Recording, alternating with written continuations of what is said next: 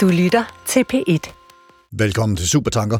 Jeg hedder Carsten Nordmann. This is a journey. A journey which along the way will bring to you new color, new dimension, new value. Please, uh, would you mind saying that again? Gud er død. Der er formentlig mange for hvem det ikke synes som ny information, en ny konstatering. Der vil også være mange, som synes, at det er både et skrækkeligt og et skrækkeligt provokerende udsagn. Det er et udsagn, der i dets mest rene form krediteres til den tyske filosof Friedrich Nietzsche, som skrev det i to værker i henholdsvis 1882 og 1885. Den mundre videnskab og således talte Zarathustra. Martin Pasgaard Vestermand med art Ph.D. i filosofi med baggrund i både Syddansk Universitet og et par tyske universiteter i Freiburg og Berlin. Velkommen til dig. Tak skal du have. Lad os starte med at høre lidt om dit forhold til Nietzsche, som i hvor stødte du på ham første gang, og, og hvordan øh, udviklede det sig derfra? Hvad, hvad, hvad var det ved ham, der tændte dig? Jamen, jeg støder på Nietzsche første gang, som jeg tror mange andre, øh, i min ungdom. øh, han er sådan en typisk øh, ungdoms, øh, hvad hedder det, øh, filosof, eller en filosof, som taler til øh, ungdommen. Øh, og sidenhen øh, stødte, jeg ham, stødte jeg på ham øh, under mit studie, hvor han slår mig som en meget, meget radikal tænker, og en meget, meget dyb tænker. Øh, han er dyb på den måde, at han er umiddelbart tilgængeligt og har en, en hel masse, så at sige, øh, øh slagord og så videre. Men når man dykker længere ned i ham, så ligger der en, en guldgruppe af, af, af indsigt. Og, og han er jo en tænker, som er blevet øh, fejllæst, øh, ikke mindst af, af sin egen søster, eller i hvert fald øh, placeret øh, på nogle øh, lidt mere ildesete politiske forum. Det er han blevet renset for, så vidt jeg husker, han ikke det? Ja, det er rigtigt. Altså, han, han er, øh, altså netop fordi hans stil, hans måde at skrive på, har været, eller er så, øh, så fængende og så poetisk, så han skriver en masse aforismer og fragmenter osv., så, videre. så, han, øh, så han umiddelbart på overfladen, er han meget, meget let tilgængelig, Øh, men der er også en meget stor chance for, at man simpelthen misforstår, hvad det er, han, øh, han, han, øh, han overhovedet øh, siger noget om. Mm. Øhm, samtidig blev han jo en, en verdensberømthed efter ja, cirka øh, samtidig med, at han, han blev sindssyg i, i 1889. Øh, og øh, ja, så hele den kreds omkring... Øh, hvad hedder det, hans søster, de tidlige nationalsocialister i Tyskland og Wagner og så videre, de, ja, de kunne udnytte den her popularitet ja. på en bestemt måde. Og nu skal vi så tale om øh, hans, altså Nietzsches øh, dødsdom over Gud, og, og bare sådan lige kort og indledningsvis, det her citat i al sin øh, fængende korthed, Gud er død. Kan du ikke sige, hvad, hvad, hvad det er for, for et citat? Altså vi kommer selvfølgelig til at folde det mere ud øh, her hen ad vejen, men bare lige sådan øh, indledningsvis, hvad er det? Hvad er det, han siger? Jamen, øh, vi stod på citatet, som du rigtig siger, i flere, flere omgange. Øh, man kan sige, det er egentlig ikke en, en sådan en konkret lære eller en teori, som Nietzsche opstiller, men vi støder på det her, øh, det her citat, Gud er død, i flere omgange, hvor han sådan lægger det i munden på forskellige øh, øh, figurer, som optræder i hans værker. Øh, og øh, med det samme har øh, øh, det her citat altså også en dybde. Øh, umiddelbart så vil man tro, at det er en form for ateisme, der kommer til udtryk i det. Det er det, vil jeg sige, også, men der er øh, meget mere nedenunder det. Øh, Gud er død betyder, øh, kunne man sige, i, i, i den forstand et, et opgør med, at der er en, en sand absolut verden, en sand absolut, øh, øh, hvad hedder det, øh, øh, noget sandt og absolut sandt bag ved den her verden af øh, forandring, bevægelse, øh, hele den sanselige verden, og vi kan nå bagom denne øh, til en idealverden. Og det vil sige, det er et opgør med en meget, meget, meget, meget lang tradition. Øhm, Nietzsche siger på, berømt også på et andet tidspunkt, at kristendom, det er platonisme for folket. øhm, og på den måde ligger der også i, i, i det her begreb Gud er død, der ligger der, det er ikke bare et opgør med kristendommen og den kristne tænkning, det er et opgør med hele den platoniske tradition øh, i, øh, i den europæiske øh, øh, vestlige filosofihistorie. Yes. Lars Sandbæk, øh, teolog, Ph.D., medforfatter til bogen Gudløse Hjerner fra 2009 og forfatter til bogen Den Gudløse Verden. Velkommen til dig. Tak skal du have. Hvad, hvad er din relation til øh, Nietzsche? Jamen, øh, den er meget positiv, kunne jeg starte med at sige. Ja. I hvert fald i den forstand, at, at øh, siden jeg for alvor sådan begyndte at læse noget af Nietzsche, det var i løbet af studietiden i slut 90'erne, der, der gik det jo op for mig, at hvis man vil lære noget om kristendommen, så var Nietzsche et godt sted at starte. Ja. Fordi han øh, er en af de øh, få religionskritikere og kristendomskritikere, der faktisk har forstået, hvad kristendom handler om. Øh, Ja. Jeg synes også, det er der er også andre, der har Ludwig Feuerbach og Freud til dels, og Karl Marx måske også lidt. Øh, Der er nogle store religionskritikere i den her periode, vi taler om, som øh, jeg har interesseret mig for, fordi jeg i mange år har været optaget af netop religionskritik, ateisme, sekularisering. Alt det, der stiller forhindringer i vejen for, at et moderne menneske kan forbinde noget meningsfuldt med øh, troen på Gud. Men, men, men er de, når du taler religionskritikere på det her tidspunkt, er det så nogen, man kan sammenligne med, med, med nogle af de der moderne ateister, som har været meget sådan, øh, højrystede de, de øh, seneste 10 års tid, eller hvis ikke længere lige frem, men, men altså... Ja, eller kontrastere med dem måske, Ja. fordi Okay, okay, ja. øh, når vi taler om sådan nogen som Feuerbach og Nietzsche, så er det jo øh, kendetegnende ved deres kristendomskritik, er, at de ved, hvad de taler om. Ja. Og de har faktisk sat sig grundigt ind i det og vokset op i en kultur, der var, øh, hvor man simpelthen kunne sin øh, kristne teologiske ABC, og dermed havde et indgående kendskab til den religion og det fænomen, man ønskede at kritisere. Mens i dag er der en tendens til, at religionskritikken øh, i visse kredse er enormt overfladisk, og, og nærmest aldrig rammer skiven rent. Og, og, og du har fortalt også øh, forud for udsendelsen her, at, at du samtidig med Nietzsche også kastede dig nogle, over nogle andre øh, af, hvad man kunne kalde sådan nogle lidt mere øh, sortsynede tænkere, altså øh, Schopenhauer og, og øh, måske også øh, ligefrem øh, Søren Kierkegaard. Ja, Søren Kierkegaard, Schopenhauer, Nietzsche, Feuerbach, den slags, fordi øh, ja, jeg var ung, ikke? og øh, så skal man igennem sådan, altså, og det er jo ikke filosofernes egen skyld, men de appellerer til sådan nogle studentikose typer, som man kan være, når man lige er nystartet på universitetet, Mm. og hvor man også øh, synes, der kan være en eller anden fantastisk provokation i at læse tænkere, der siger, at livet er lort. Men, men var, Øh, det alt det, er der fangede, og- var det det, der fangede dig? Var det, var det, Jamen, der, det var tænkte, op, radikaliteten. det, var, her, det, ja. det, var, det var de provokerende tænkere. Det er, de er ikke så dødssyge at læse som de der øh, amerikanske og engelske analytiske filosofer, som tror, man kan afslutte et argument med et omvendt e, og så Som er eftergivende. ja, og syllogismer og så videre. Det her, det er lidenskabelige tænkere, ikke også? Ja. Og det med, river, river en med øh, på en måde, forfører en. Altså, det er jo en, de forfører en, de her forfattere, på en måde, som man skal på afvending en gang Med al imellem, deres øh, vrede intensitet. Ja, og ja, lidenskab. Kan ja. vi bare kalde det? Jo, det er jo, lidenskab. ord. Jo, ja, ord. fremragende over at bruge ja. den sammenhæng. Martin Pasgaard Vestermann, vil, vil du ikke lige bare ganske kort sætte scenen sådan i øvrigt for det, tilblivelsen af det her udsagn? Øh, nu, nu får vi jo nævnt også øh, øh, Schopenhauer og Kierkegaard, som jo er sådan relativt samtidig Mm. øh, øh, med, med, med Nietzsche. Hvad, hvad er det, der sker i tiden her, som, som blandt andet fremkalder det her?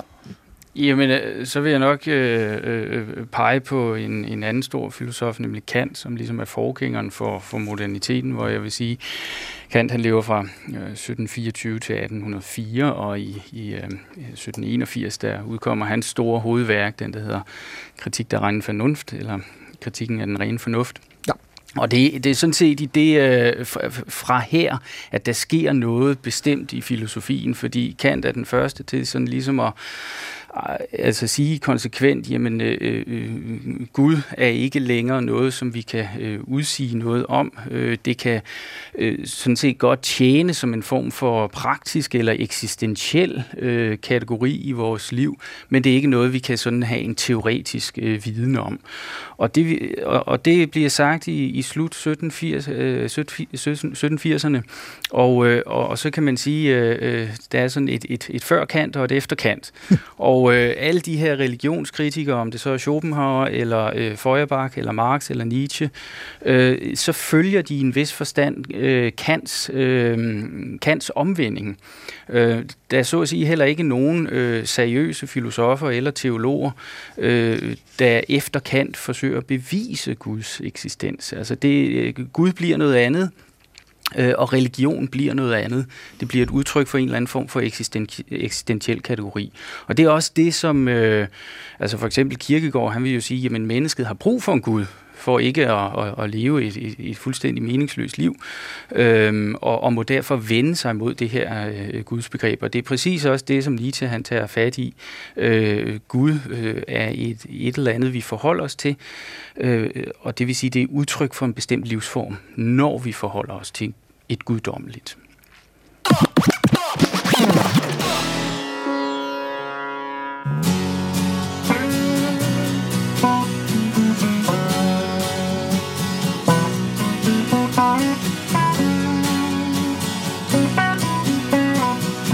Der var en gang, hvor Gud var overalt, og hvor alt, hvad vi mennesker så og oplevede her på jorden, udgik fra Gud, som havde skabt os og vores verden, men også var blevet skuffet over Adam og Eva og havde smidt dem ud af paradiset efter syndefaldet.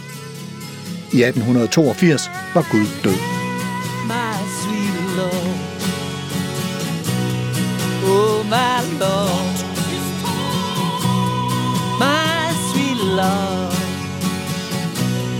My sweet Lord.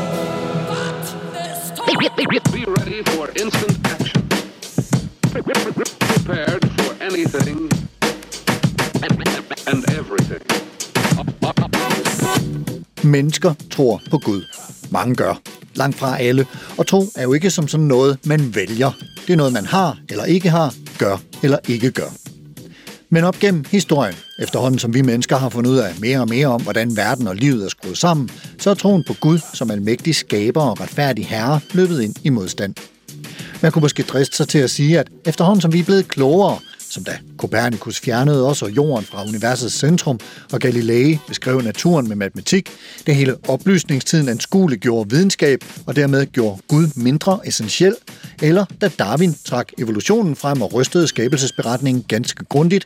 Efterhånden som alt det skete, og alt det der også fulgte efter, så frigjorde mennesket sig fra Gud og kirken som de alt overskyggende styringsmekanismer. Så blev vi emanciperet.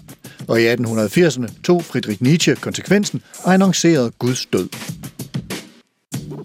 Det havde andre antydet før ham, men her blev det råbt rimelig højt. I en grad så eftertiden giver Nietzsche credit for Guds død. Selvfølgelig ikke enhændigt at have taget livet af Gud, men af at have proklameret det. Og hvad skete der så? Ja, hvad skete der så? Det er noget af det, vi skal tale om øh, her hen ad vejen i øh, programmet her.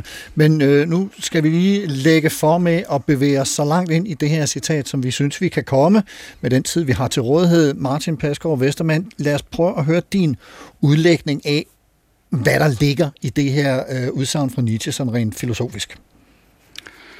Ja, øhm, altså som jeg prøvede at antyde før, så ligger der, der en del forskellige ting i det. Øh, først og fremmest det her med, at man, eller Nietzsche, øh, ser øh, udsagnet Gud er død, eller Guds død, øh, som noget, der udtrykker et opgør med vores forestilling om, at vi kan nå frem til en eller anden form for absolut sandhed.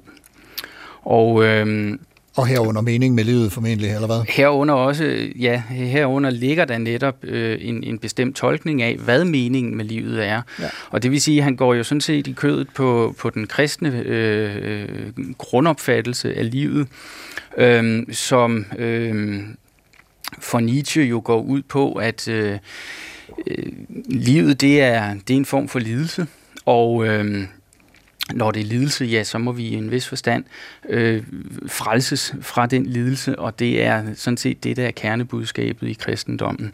Vi stræber så at sige hen imod en anden verden. Vi sætter en, en sand verden. Vi sætter et, et hinsides, øh, som forløser os, og det vil sige, for Nietzsche der bliver kristendommen, det bliver en venden sig væk fra den øh, konkrete, dennesidige, sanselige, kropslige, øh, konkrete verden, og det bliver en, en måde at øh, koncentrere sig på en, en ideal verden. Altså bliver det sådan en form for skyklap i virkeligheden? Er, er Ja, det vil, at- hvis- det vil Nietzsche jo mene, Ja. at det bliver en form for, at jeg, at jeg, at jeg, øh, jeg vender mig mod et ideal.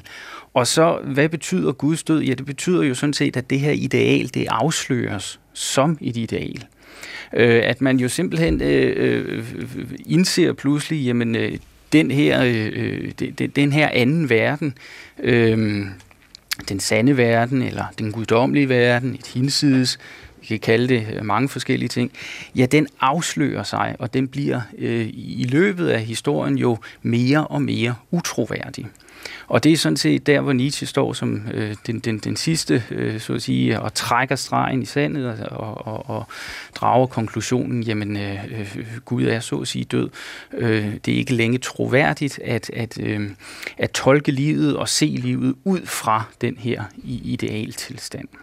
Der, der er sådan et ord, som, som øh, også melder sig, øh, øh, og det er måske øh, sådan lidt hen ad vejen i forhold til det her, men, men, men ordet nihilisme, som også er, er et ja. ord, øh, jeg tror Nietzsche bruger, hvis ikke jeg tager meget fejl. Det er rigtigt, ja. Vil, vil du prøve at trække, trække den overvejelse ind i, i det, du siger her? Jamen, det ligger jo præcis i det her, fordi nihilismen, det er, øh, det, det er, en, det er en særlig øh, tankefigur hos Nietzsche, øh, som er forbundet med øh, citatet Gud er død. Og øh, der kan vi måske øh, pege på, at for Nietzsche, der, der er mange måder at forstå nihilismen på, men en særlig grundopfattelse af nihilismen, det er, hvad han siger i, i et sent øh, efterladt øh, fragment, øh, som bare hedder øh, den europæiske nihilisme. Øh, det er skrevet i godt nok i 87, øh, men tankegangen øh, ligger i det. Øh, der siger han, jamen øh, nihilismen den består sådan set i, at der er en bestemt interpretation, der er en bestemt fortolkning af livet, af verden, af mennesket, som går til grunde. Den forsvinder simpelthen, den bliver utroværdig. Øh, han har nogle bestemte forklaringer på, hvorfor den bliver utroværdig. Det kan vi måske tage op senere. Men han siger, at der er én interpretation, der går til grunde. Det næste skridt i nihilismen, det går ud på, siger han, øh, for det er ikke nok det her til at fremkalde nihilisme. Nihilismen den fremkommer først i det øjeblik, at man indser, at den interpretation, der er gået til grunde, den har man anset for at være den eneste, den eneste og absolute grundinterpretation af verden, af livet. Og på den måde, siger Nietzsche, sker der så at sige en psykologisk, øh, det er en psykologisk reaktion hos mennesket, at når det, man før satte som det absolute, det forsvinder, så slår man over i det modsatte. Han siger... Øh, det, det her er det måske meget på sin plads lige at, at minde om, at ordet nihil betyder ingenting, ikke? Nihil betyder ingenting, øh, og isme, ja, altså en isme, altså det, er en, øh, det drejer sig om et, et intet. Han siger jo også, at nihilisme, det betyder, øh, at de øverste værdier mister deres værdi. Ja. Når den her fortolkning er væk, så, er vi, så står vi med ingenting. Ja, men, men der er det jo vigtigt at sige, at, at Nietzsche er jo ikke nihilist. Men han, han bekæmper nihilismen. Ah. Han siger, at nihilismen er en, en, en, øh, så at sige, en, en, et resultat af, at vi har ansat en absolut værdi. Ideen om en absolut sandhed, så at sige, øh, øh, øh, jo øh, øh, i, i, identisk med udsagnet Gud. Øh, Gud er sandheden. Ja. Så, så står det også i flere, flere steder i Bibelen. Og derfor siger han, den her, den her omvending, jeg, øh, han siger, Gud er i virkeligheden en alt for ekstrem hypotese. Det har været en ekstrem hypotese, en absolut sandhed om, om, om livet og verden. Men når den bliver utroværdig, så svinger vi om i modsætningen, og så siger vi i stedet for, at alting er meningsløst. Og det er, det er nihilismen. Ja.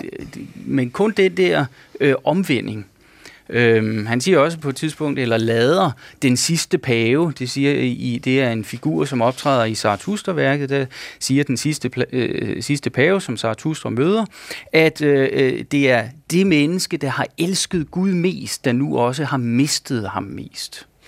Så den, der har ja. lagt hele sin, sin eksistens, mening og, og, og så videre i øh, Guds begrebet. Når Gud så dør, ja, så falder jeg over i det modsatte.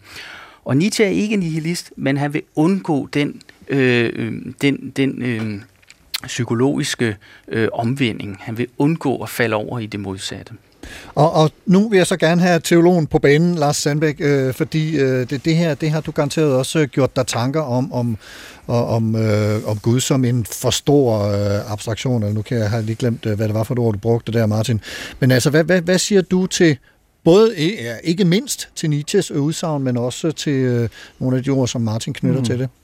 Jamen, jamen, jeg er jo meget enig med Martin i den analyse, han, han kommer med, at, at det er øh, Guds død er en metafor, et billede, et prægnant udsagn, der prøver at sige, at, at nu sker der øh, en diagnose, diagnose af, hvad det er for en mentalitetshistorisk øh, kæmpe omslag, der er ved at finde sted i den europæiske kultur, hvor vi øh, vender, begynder i stigende grad at vende ryggen til kirken og kristendommen og den kristne enhedskultur, men på et dybere niveau hele den virkelighedsforståelse, der har muliggjort, at vi har haft en øh, religiøs øh, kristen enhedskultur.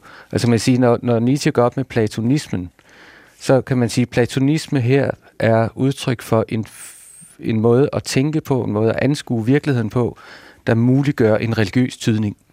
Altså, der Og- her er vi ude i det her med, med en jordisk øh, virkelighed, og så en ideal, idéernes verden. Ja, eller sagt på en mere positiv måde, som man selv vil sige det inden for traditionen, når man ikke tager religionskritikernes blik på. Altså, at virkeligheden åbner for en tydning af, at der må være noget transcendent. Der må, der må, der må være noget, der ligger ud over det rent sanselige fysiske, ja. vi kan observere.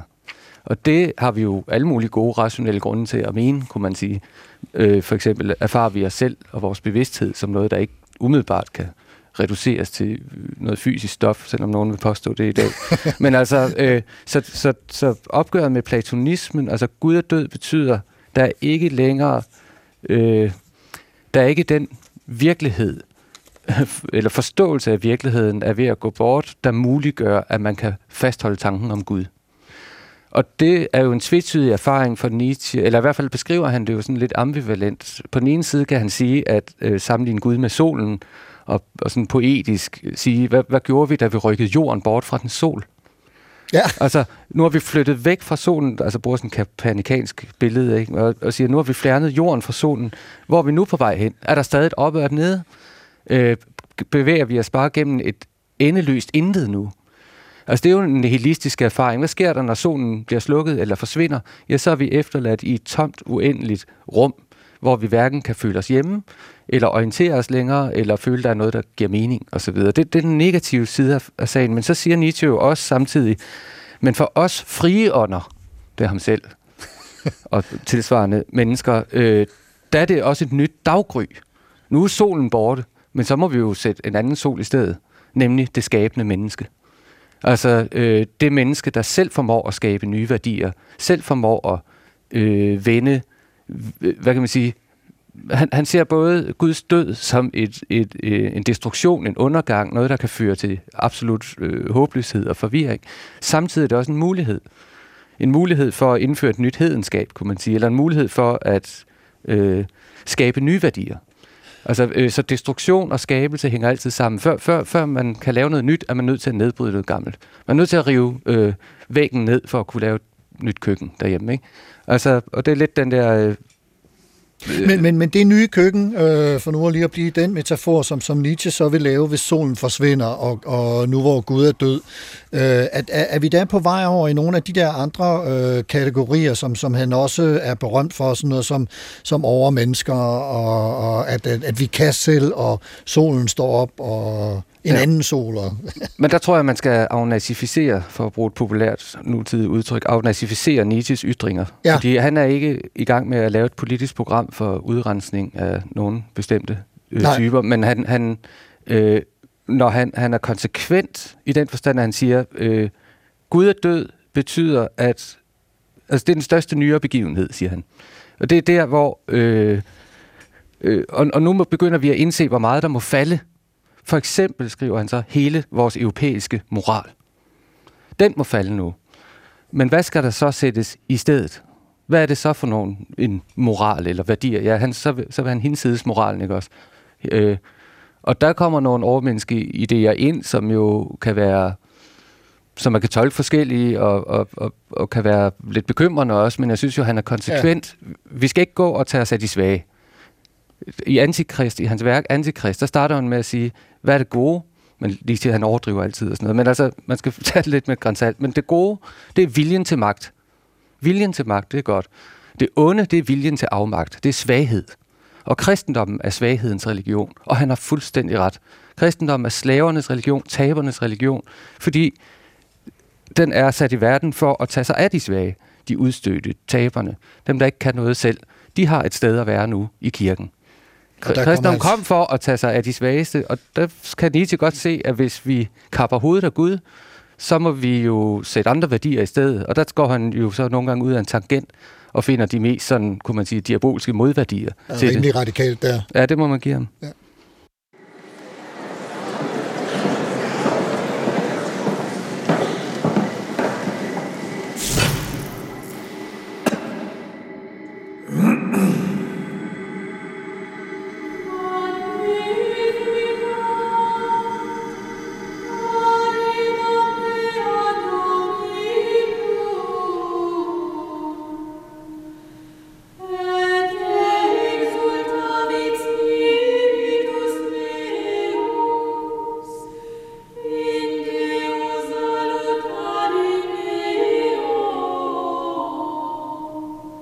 Eksisterer Gud? Og kan det ligefrem bevises, at han gør? Det mente Anselm af Canterbury, en middelalderfilosof fra det 11. århundrede. Han opsatte det, der kaldes det ontologiske gudsbevis, og ontologi det er studiet af det, der eksisterer. Og hvordan beviser Anselm så, at Gud eksisterer? Kort fortalt lyder det. Man kan ikke forestille sig noget større end Gud. Og fordi det er større at eksistere i virkeligheden end kun i tanken, vil det derfor være en logisk selvmodsigelse at påstå, at Gud kun findes i tanken og ikke i virkeligheden. Allerede i Anselms samtid kom der imidlertid kritik af beviset. Munken Gaunilo kritiserede gudsbeviset for, at man med den samme logik ville kunne bevise andre ting, som for eksempel eksistensen af den mest fuldkommende ø, vi kunne kalde den Utopia, 500 år før Thomas Mors beskrivelse af den. Øers eksistens er normalt ikke noget, vi finder frem til via logik, og derfor så Gaunilo et problem med gudsbeviset.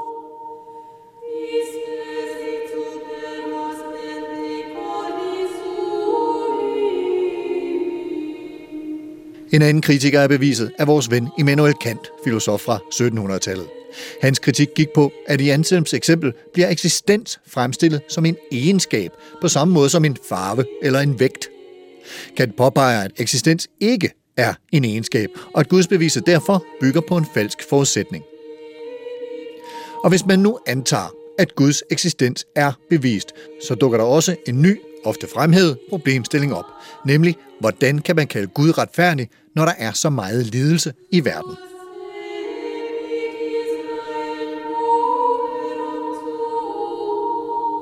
Dilemmaet kaldes teodicé-problemet. Theos er det græske ord for Gud, mens dike er det græske ord for retfærdighed. Og ophavsmanden til begrebet er Gottfried Wilhelm Leibniz, tysk filosof, videnskabsmand og politisk rådgiver blandt andet, der levede fra 1646 til 1716, altså mellem Anselm og Kant.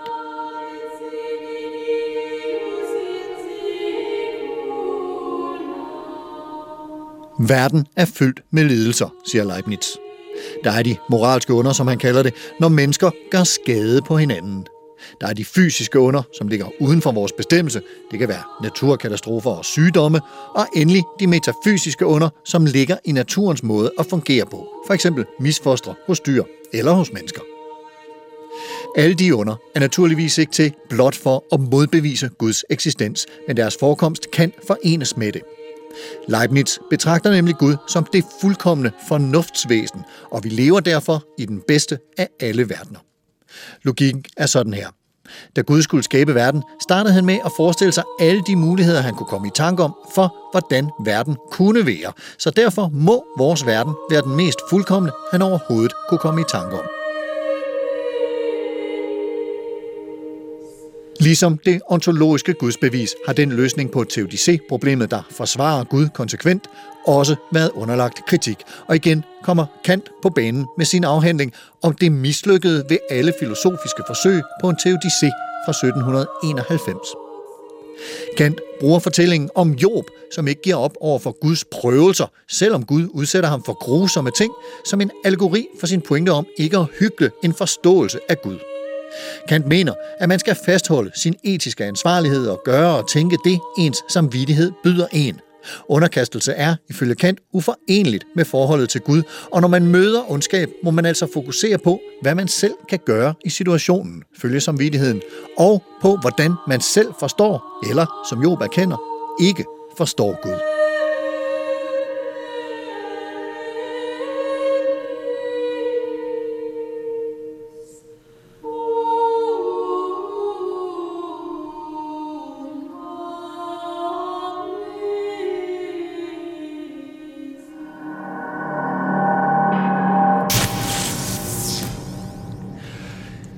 Og Lars Sandbæk, jeg tænker, at noget af det, som, som øh, Kant måske netop her er inde på, det her med, at underkastelse ikke er, for, øh, er, er forenligt, øh, er, er noget af det, du også taler om, når du taler om, om kristendom som en slave, kaldte du det en slavereligion? Eller? Ja, eller tabernes religion.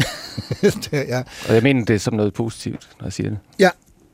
Og, øh, og, og, og, og de her øh, dilemmaer, som, som øh, vi hører om her med, med Guds øh, retfærdighed over for al den lidelse, der er i, i verden, og, og sådan, altså, hvordan, øh, hvordan taler det ind i det, øh, Nietzsche siger, øh, Martin? Eller Lars, jeg kan hvem der er Jamen, det, det, det taler jo ind, at, at Nietzsche er jo øh, sådan set enig i, øh, i, i diagnosen af, hvad livet er. Altså, han er jo enig i den kristne, i, i den kristne diagnose, at livet det er basalt set lidelse. Øh, Øh, det, han er uenig i, det er, det er løsningen, eller det er vores forhold til, hvordan skal vi så forholde os til den lidelse. Øh, og øh, hvor han vil jo sige, jamen, øh, øh, Gud, øh, Gud er død, Gud var til for dem, der havde brug for en trøst. Øh, dem, der har brug for en trøst, øh, er, som Lars også nævnte, øh, i, i Nietzsches optik en, en, en bestemt type mennesker. Det er også nogen, han, øh, han kalder et, øh, ressentimentsmennesker, det vil sige, det er nogen, som i en vis forstand øh, øh, føler et, et, et nag, eller føler en misundelse, eller føler en, øh, en, øh, en, øh, ja, en, en, en bitterhed over at være mislykket i livet.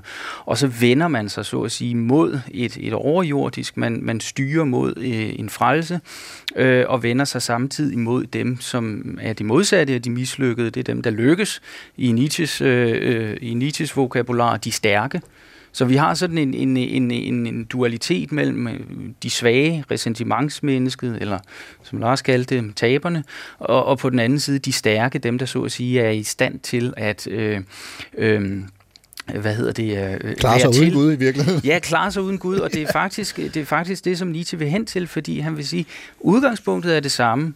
Øh, livet er lidelse, men hvordan forholder jeg mig til det? Vil jeg nu så at sige styre væk fra det og opfinde en ideal hinsides verden, eller er jeg i stand til, og der får han jo så et, et forbillede i den i det atiske, altså i den gamle græske, øh, tragiske øh, kultur, som han hiver frem som et forbillede og siger, se, den her gang før øh, Sokrates og Platon kom på banen øh, og banede vejen for kristendommen, der var der en anden slags kultur, en stor, tragisk kultur, som var i stand til at, at, at møde livets hårdhed og lidelse på en anden måde.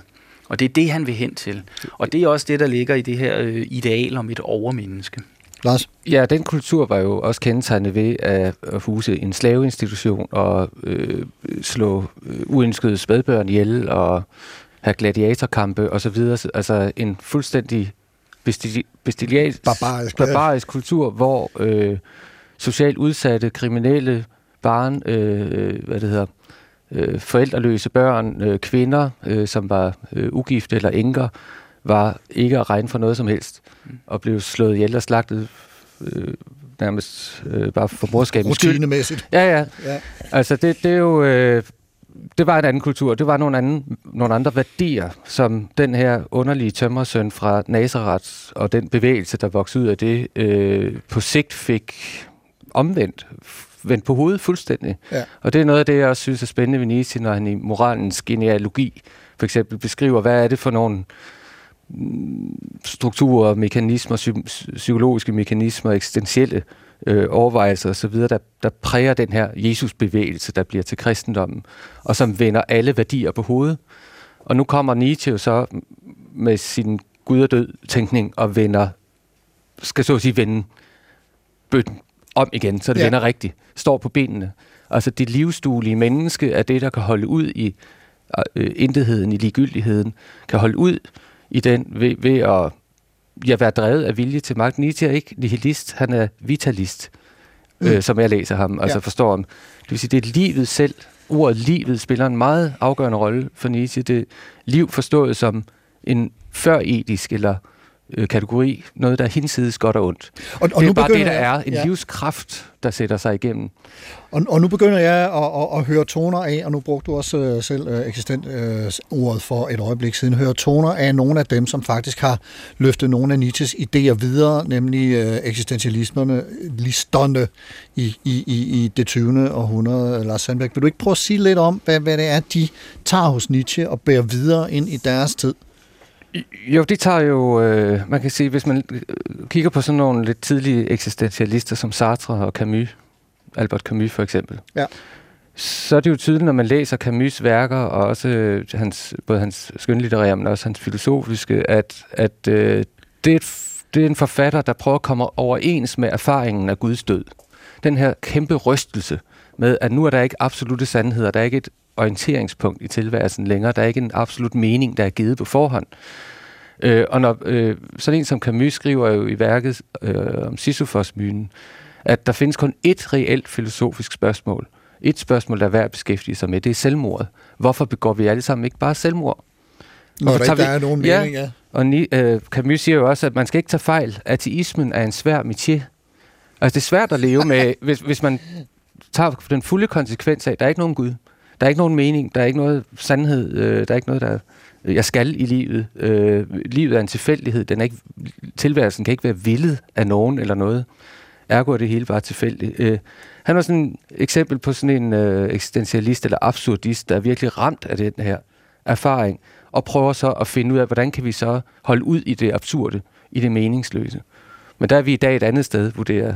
Men men jeg, jeg, jeg kunne rigtig godt tænke mig også at høre dig, øh, Martin, som, som, som filosof, knytte nogle ord til nogle af de ting, Lars siger her. Altså den her eksistentialistiske udfoldelse af, af, af Nietzsches øh, tanker der fra ja, i hvert fald 50, måske muligvis Jamen, flere jamen år. det, er jo, det er jo fuldstændig rigtigt set. Altså, det, altså hele den eksistentialistiske filosofiske retning står på skuldrene af, Nietzsche, øhm, og kan slet ikke tænkes uden Nietzsche. Øhm, og det jeg nævnte før, det her med, med nihilismen, den, er, den, den står som sådan en, øh, øh, en bestemt grundinterpretation. Den falder sammen, den bryder sammen, øh, udsagt med det her Gud er død. Øh, og så risikerer vi at ryge over i den, i den ekstreme modsatte øh, position, nemlig, jamen hvis der ikke er en Gud, så må det hele være meningsløst.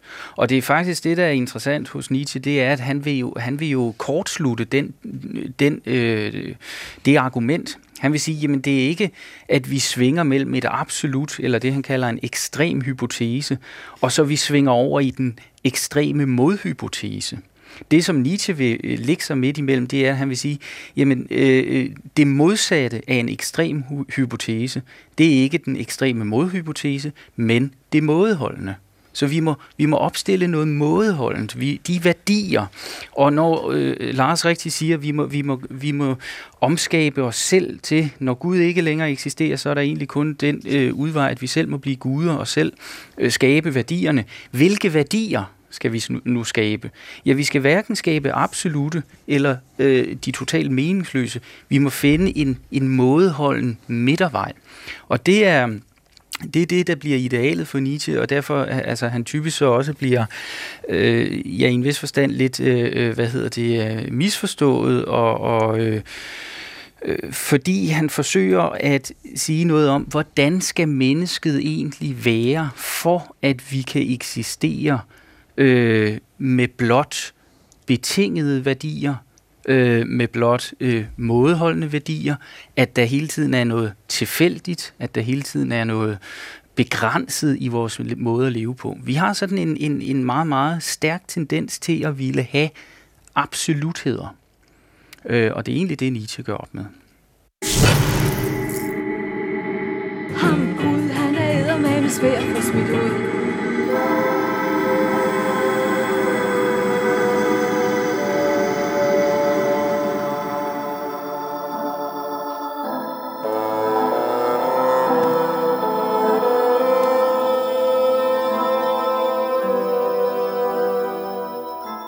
Når vi skal vælge mellem plat eller krone, er der ikke en logisk forklaring på, hvorfor vi foretrækker den ene side over den anden.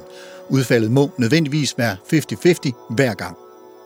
Vi bliver nødt til at afveje, hvad vi vil vælge, og ifølge Blaise Pascal, fransk matematiker født i 1623, gælder det samme med Gud. Hvis man tror på Gud, og Gud findes, vinder man evighed i paradis. Men hvis man tror på Gud, og han ikke findes, så er der ikke noget at tabe alligevel. Hvis man omvendt ikke tror på Gud, og Gud findes, så taber man en masse.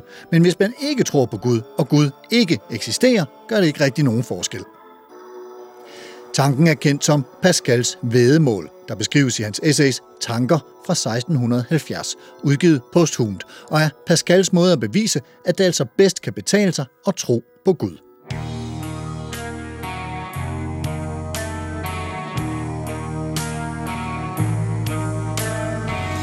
Gud er blevet erklæret død mange gange, både før og efter Nietzsche.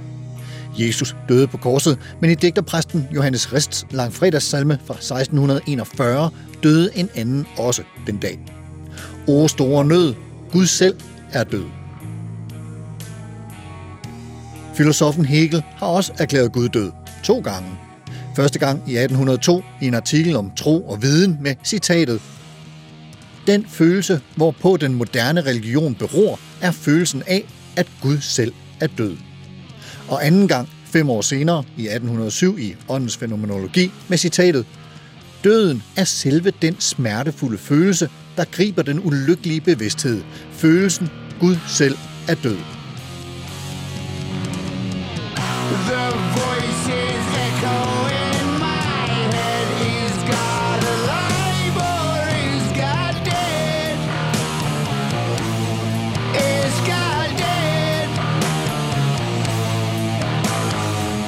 I samme århundrede skrev Fyodor Dostojevski Brødrene Karamazov, som blev udgivet i 1879. Og her lyder det i forkortet udgave, Hvis Gud er død, så er alting tilladt. I 1882 udkommer Den mundre videnskab af Friedrich Nietzsche, hvor Gud, første gang hos Nietzsche, får sit endeligt med ordene Gud er død, Gud forbliver død, og vi har slået ham ihjel. Og det er altså ikke den eneste gang Nietzsche slår Gud ihjel i sine litterære værker. Guds død får hermed mange forskellige betydninger, alt efter konteksten. I 2001 blev 77 procent af unge mennesker i den rette alder konfirmeret. I 2019 var det faldet til 68 procent. I 1990 var 89 procent af danskerne medlem af Folkekirken. I 2020 var det 74, et fald på 15 procent på 30 år. Gud er ikke død i Danmark, men kristendoms betydning i danskernes private liv svinder ind. Folkekirken som institution summer dog af liv. Folkekirken fremhæver sig selv som en af Danmarks største kulturudbydere med alt fra foredrag til rockkoncerter på programmet. Præster kan også spille en rolle i den enkeltes liv. De står klar med åbne arme og ører, hvis man henvender sig med såkaldt sjælesorg og trænger til en snak. Selvom folkekirken på mange forskellige og kreative måder forsøger at tiltrække folk til kirkebænken, som for eksempel med dragshows eller techno i kirken, spaghetti gudstjenester eller drop-in bryllupper, ændrer det ikke på, at kristendommen er under pres i Danmark. Kirkerne har svært ved at tiltrække præster til provinsbyerne, og i 2011 opfattede 31 procent af befolkningen sig som ikke troende. En megafonmåling i 2017 viste, at den andel, de ikke troende, nu var vokset til 48 procent. I 1683 lød danske lov. Hvem som beviseligt har nedgjort Gud eller bespottet hans hellige navn, ord og sakramenter, af ham skal tungen levende af hans mund udskæres. Dernæst hans hoved afslås, og til lige med tungen sættes på en stage. Har nogen brugt sin hånd til sådan Guds foragt, der bør også den af ham levende afhugges og ved hovedet på stagen festes. Senere blev ordlyden af loven ændret til den, der offentligt driver spot med eller forhåner noget her i landet lovligt bestående religionssamfunds troslærdomme eller gudstyrkelse, straffes med bøde eller fængsel indtil fire måneder. I 2017 kom der flertal for helt at afskaffe den såkaldte blasfemiparagraf. My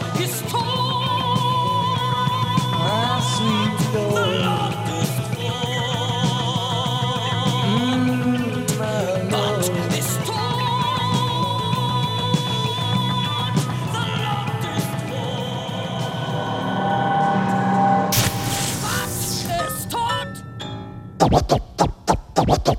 you mind saying that again? Hvis man taler med nogle af vores dages mere eller mindre højrystede ateister om for eksempel skabelsesberetningen og tiden fra den og frem til i dag, og man taler om nogle af de mennesker, som tror på skabelsesberetningen og den Gud, der bliver fortalt om i den, altså kreationisterne, så vil ateisterne ofte slå en hundlatter op og udråbe de troende som stupide, naive og latterlige, og stille det retoriske spørgsmål, om de så også tror på julemanden, påskeharen og tandfæn. Allerede i 1882 skrev filosofen Friedrich Nietzsche, at Gud er død, og det skrev han efter, at vi havde været igennem oplysningstidens naturvidenskabelige kortlægning af store dele af verden og livet omkring os, og efter at moderniteten var indtrådt, og vi mennesker var dem, der havde kontrol over os selv og vores jord. Og vi skal til at kigge lidt på, hvad det så er for nogle tråde, øh, de her ord fra Friedrich Nietzsche trækker ind i vores øh, virkelighed i dag. Martin Paskov Vestermand, filosof, kan du sige lidt om, hvordan øh, vi møder øh, Nietzsches aflivning af, af Gud i øh, vores dages Europa? Jeg tror godt, vi kan folde ud til bredt Jamen, ud så til. vil jeg gerne... Øh, altså, de to øh, meget berømte steder, hvor han øh, har de her citater, øh, eller omtaler Guds død, det er stykke 108 i øh, Den munter videnskab, der, der siger han, jamen, øh, der er, det, det har overskriften nye kampe. Han siger, Gud er død, men vi må stadigvæk, øh, vi har stadigvæk nye kampe, vi må bekæmpe Guds skygger. Ja, Øh, det andet sted, det er i stykke 125, meget berømt sted. Øh, I den danske udgave har den øh, titlen Det skøre menneske. På tysk hedder det Der tolle Mensch. Øh, så det er måske en knap så heldig oversættelse. Øh, tolle, det betyder så meget som altså noget, der er forvirret, eller omtoget, eller nedtrykt, øh, sindssyg øh, noget utroligt. Så det er, det er altså et menneske, som er omtoget og ikke kan finde vej. Og der siger han, han løber ud på torvet med sin lygte ved højlys dag og råber, og dem han råber til, det er øh, alle dem, der ikke tror på Gud. Det vil sige, det er alle ateisterne, han taler til. Og der er det, han siger, øh, det her øh, øh, afsindige menneske, han siger, øh, hvor er Gud, øh, hvad har vi gjort, og jeg skal sige hvad vi har gjort, vi har slået ham ihjel. Det, der ligger i alt det her hos Nietzsche, det er, at Nietzsche vil egentlig hele tiden pege på, vi har faktisk ikke forstået, hvad det betyder, at Gud er død.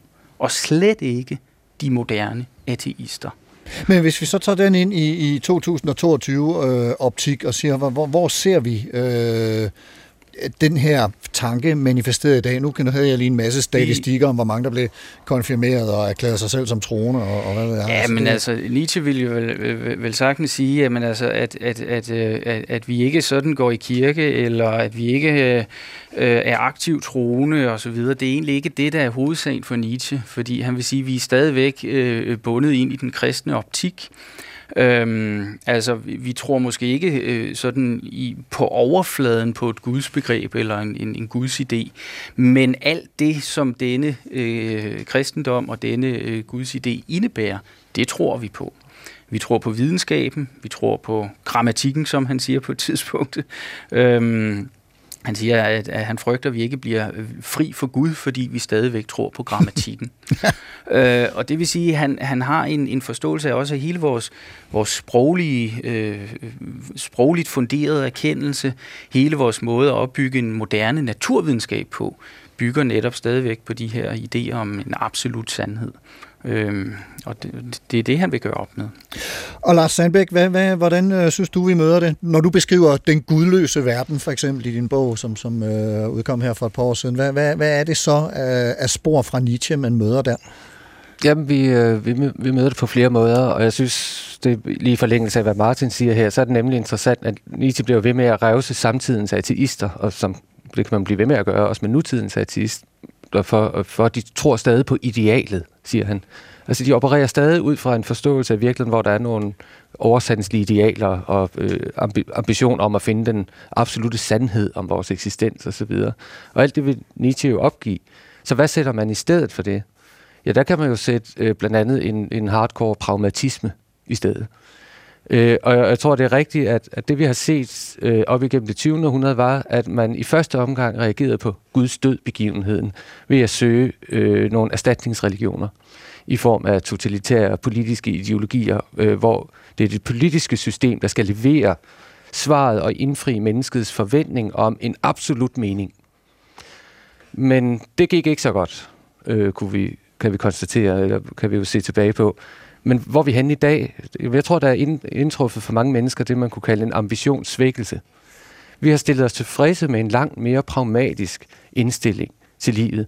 Det er de færreste mennesker, der har noget problem med, at der ikke er nogen mening med livet. Man siger, at ja, men den skaber jeg jo selv, ikke også? Og det er selvfølgelig meget fint, så længe det går godt. Og den indstilling kan vi ja. godt leve med sådan, netop når der er medvind på cykelstien. Men prøv at tage på hospice eller hospitalet og spørg, hvor langt den indstilling holder, når vi så rammes af den dybeste personlige krise og anfægtelse. Der er det, at Guds død lige pludselig kan øh, at hospitalspræsterne bringes i spil i en helt anden betydning. Nemlig som det, at øh, den Gud, vi i kristendommen tror på, er kendetegnet ved selv at have gået ind i døden. Altså Guds død er jo en kristen påstand. En påstand om, at den Gud, vi tror på, ikke er sådan en snorloftsgud, der sidder deroppe og styrer tingene som en anden diktator, men det er en, der manifest- møder os i lidelsen, og selv tager lidelsen på sig, og selv går ind for at tjene mennesket og være en slave for os. Altså, det er jo der, nogen vil sige, at Gud dør en gang om året, nemlig Ja, langfredag, dør, ikke? det er langfredag om få Ja. dage, ikke også? Øh, Så, så det er et meget passende programtema, det her med Guds død, fordi det er jo en kristen tanke, at, at den Gud, vi tror på, ikke holder sig for god til øh, at gå ned i skidtet for vores skyld. Og helt ind i døden, der hvor det gør allermest ondt. Og, og dermed stiller sig i, i døden, hvad kan man sige, Gud vil ikke kun være sammen med os i livet, eller når, når det går godt, Gud vil også være sammen med os der, hvor alt går skidt og går under. Øh, og det der, hvor også Nietzsche, det var karakteristisk af den figur, der, der råber der i øh, Den mund af videnskab, eller det andet værk, jeg kan ikke huske det, øh, at Gud er død, og hvad har vi... Han starter med at råbe, hvor er Gud henne? Det er, den, det er det spørgsmål, folk, der er i den dybeste eksistentielle krise, stiller. De spørger ikke, findes Gud eller findes Gud ikke? De spørger, hvor er Gud henne i alt det her? Det er Guds forladthedserfaringen. Erfaringen af, at der burde være noget. Øh, øh, erfaringen af total uretfærdighed, meningsløshed, øh, at livet øh, bryder sammen i absurditet og intethed. Det er Guds død erfaringen. Martin? Jamen, øh, jeg er fuldstændig enig, og det, øh, men, men, men der er vi jo så tilbage igen øh, for at holde øh, Nietzsches perspektiv, fordi han vil jo nu netop sige, jamen, hvordan skal vi så forholde os til den øh, meningsløshed i de her øh, grænsesituationer i livet, i, øh, i lidelsen, i meningsløsheden. Og der er det jo, at han vil sige, jamen der må vi gøre op med den her lange, lange tradition, hvor vi så pludselig øh, altså sætter meningen et andet sted ind i livet selv. Og det er jo det, hans, hans øh, grundangreb mod kristendom, det er, at han vil sige, at kristendommen er i bund og grund livsfjendsk. I bund og grund noget, som ikke vil livet. Og der er Det må igen, du gerne lige uddybe lidt. Ja, han, altså der er også øh, det nihilistiske, ikke? Altså det øh, nihil som et intet. At øh, et, at, øh, at vi stræber hen imod noget andet, den ideale hinsides verden, som Nietzsche kan sige, den har vi afsløret som et ingenting. Det er et opdigtet ingenting.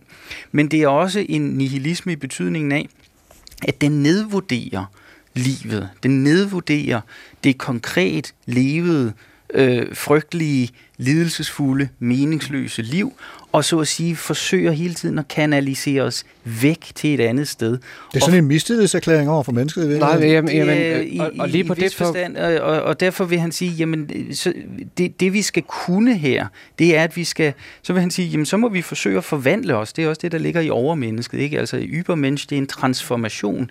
Mennesket må transformere sig selv, må gå ud over sig selv, og give op på den grundlæggende øh, øh, hang eller trang til øh, en, en trøst, eller en sikkerhed, eller en, en, en absolut Jamen, sandhed. altså jeg tror, at Nietzsches, uh, Nietzsche har ret ud fra sine egne historiske forudsætninger. Han lever i en dyster nordtysk protestantisk virkelighed, hvor, hvor kristendommen var så dyster og livsfjendsk, som uh, han så den som. Men kristendom kan være mange ting. Mm. Og når man har en religion, der, der, der uh, Men- i et af bekendelsesskrifterne slutter af med, at vi forventer den kommende verdens liv, og man prædiker kødets opstandelse, ikke ja. som en bogstavelig fysisk, ja. men, men tanken om, at hver enkelt individuel liv kan blive bevaret, Ja. så er det jo fordi livet er noget er det, be- nej, det gode. Nej. Jo, Det er så er det fordi, jo, jo, Det er så er det fordi livet er det gode, men der er, et- det er, det er håbet Altså- selvfølgelig om et liv, som ikke er... som ikke er lidelse. Og, og altså grund til, at man har Ja, brug for selvfølgelig. en frelse, er fordi det liv, vi har, er, er, er så at sige så elendigt, at vi stræber efter frelsen. Nej, Øhm, øhm, der, det- der behøver ikke den negative forudsætning, det- det- tror jeg. Men, men det er rigtigt nok, rent historisk tror jeg, det er sådan. Og som I kan høre, så er vi ved at nå til vejs ende. Jeg er simpelthen nødt til at afbryde jer lige her, hvor der begynder at komme øh, lidt øh, ild i, øh, i øh, samtalen. Vi når simpelthen ikke mere. Det var superoptankningen for i dag. Vi er på vej mod land. Martin Pasgaard Vestermand, magart og Ph.D. i filosofi fra Syddansk Universitet, Freiburg og Berlin. Tusind tak, fordi du kom og udlagde såvel Nietzsche som din viden om os mennesker og vores tro og behov for tro. Og Lars Sandbæk, kantol og Ph.D. og forfatter til bogen Bøgerne, Gudløse Hjerner og Den Gudløse Verden. Tusind tak også til dig for at sætte os ind i din virkelighed og dine overvejelser om Guds død, som proklamerede Nietzsche i for forrige århundrede. Og som så vanligt, tusind tak til dig, kære lytter, for at lytte med. Hvis du kan lide, hvad du hører, så del det med dine venner. Både hvis de tror på, at Gud lever, og hvis de tror, at Gud gik bort for længe siden. Hvis Gud nogensinde var her. Man kan høre og genhøre den her udsendelse i appen DR Lyd, og hvis du har ris, ros eller idéer til programmet eller andet, du gerne vil kommunikere til mig, så skriv en mail til supertanker eller gå ind på Facebook, Carsten Ortmann Radio, og kommenter der. Programmet i dag var tilrettelagt af Bettina Olsen, Astrid Pedersen og mig. Jeg hedder Carsten Ortmann. Programansvarlig er Mette Line Torup. Ha' en rigtig god uge, og på genhør. Thinking of a master plan.